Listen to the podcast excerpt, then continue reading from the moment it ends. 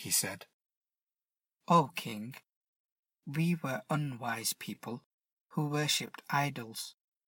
We used to eat dead animals, commit shameful deeds, and break family relationships.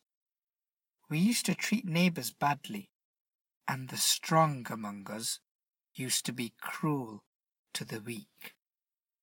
We remained like this until Allah sent us a prophet who belonged to a very good family among us and whose truthfulness was known to us. He called us to worship Allah alone and to give up the stones and the idols that we and our fathers before us used to worship. He commanded us to speak the truth, to keep our promises, and to be kind to our relatives.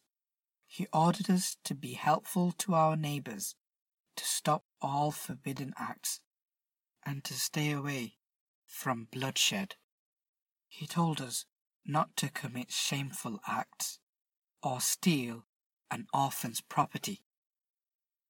So our people attacked us and punished us to make us turn away from our religion.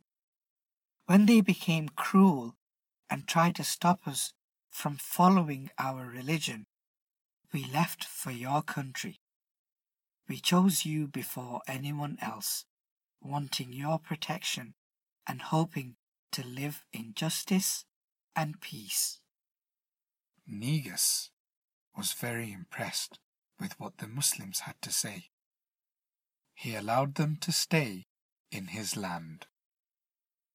The two Makkans thought of a new plan to make the Muslims look bad. The next day they went to Negus, saying that Muslims spoke very badly of Jesus alayhi salam. The king called the Muslims and questioned them about what their religion said about Jesus alayhi salam.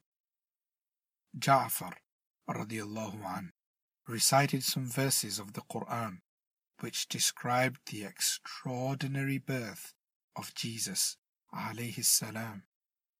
Hearing the verses, Negus had tears in his eyes. He knew that these were true and noble words.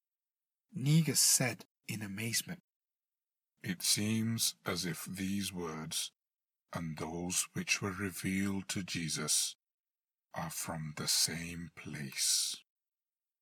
After this, Negus told the Muslims that they could stay in Abyssinia for as long as they wished and practice their religion freely. The gifts were returned to the two men, and they were sent back to Mecca. Their plan had failed. I read this story from Safar Year 3 Islamic Studies textbook.